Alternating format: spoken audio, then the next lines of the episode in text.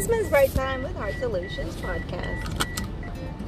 And we are now in the new year. Happy New Year. You are going to create a year like no other year and ever in the past. And you have beautiful things waiting for you. You may have tragedies, you may have hardships. We never know. We never know what the, the new year is going to hold. We didn't know what the new year was going to hold, you know, turning from 2022 to 2023. It is no different from 2023 to beholding what 2024 has for us. But you've done a lot of looking back, you've done a lot of reflecting.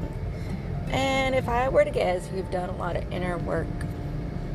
And so now maybe let this year be your exhale year where you actually just stop holding your breath, stop tensing your stomach, stop tensing your shoulders. Whoa, I'm out in the street and somebody just did a damn U turn in the middle of the road, but that's fine. Stop. Stop looking at others. Stop comparing self to others. Because when you compare you to you, do you know how hard you are on yourself? no, the other way around. You to others. When you compare you to others, do you know how hard you are on yourself? But then you you enlarge and you bloviate the good and the wonderful and amazing and the fantastic of others. Yeah, you do. But no, can we reverse that?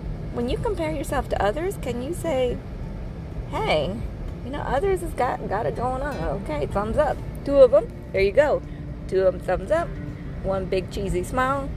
All right, now it's time to do that for yourself. Can you go, okay, girl, two thumbs up for you. Big old cheesy smile for the self. I think you can. Give that to you, okay? Give it to you right now. and happy early birthday to my son. He's going to be uh, a whopping 23 years old in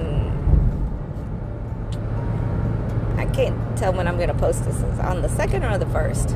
In two days. We'll just call it two days.